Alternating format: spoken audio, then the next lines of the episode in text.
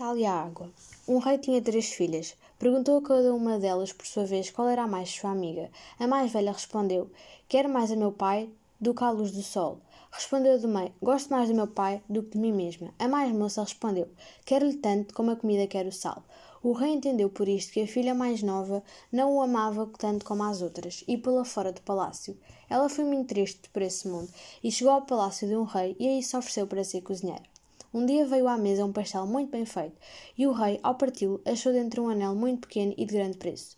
Perguntou a todas as damas da corte de quem seria aquele anel. Todas quiseram ver se o anel lhes servia.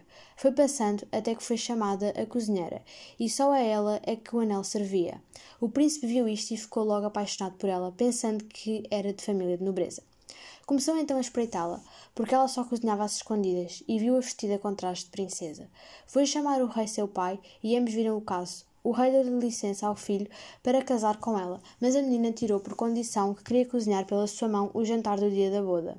Para as festas de noivado, convidou-se o rei que tinha três filhas e que pusera fora de casa a mais nova. A princesa cozinhou o jantar, mas nos manjares que haviam de ser postos ao rei, seu pai, não botou sal de propósito. Todos comiam com vontade, mas só o rei convidado é que não comia. Por fim perguntou-lhe o dono da casa: Por que, que o rei não comia? Respondeu ele, não sabendo que assistia ao casamento da filha. É porque a comida não tem sal. O pai do noivo fingiu-se raivoso e mandou que a cozinheira viesse ali dizer porque é que não tinha botado sal na comida. Veio então a menina vestida de princesa, mas assim que o pai a viu, conheceu-a logo e confessou-lhe a sua culpa por não ter percebido quanto era amado por sua filha, que lhe tinha dito que lhe queria tanto como a comida quer o sal, e que depois de sofrer tanto nunca se queixara da injustiça de seu pai.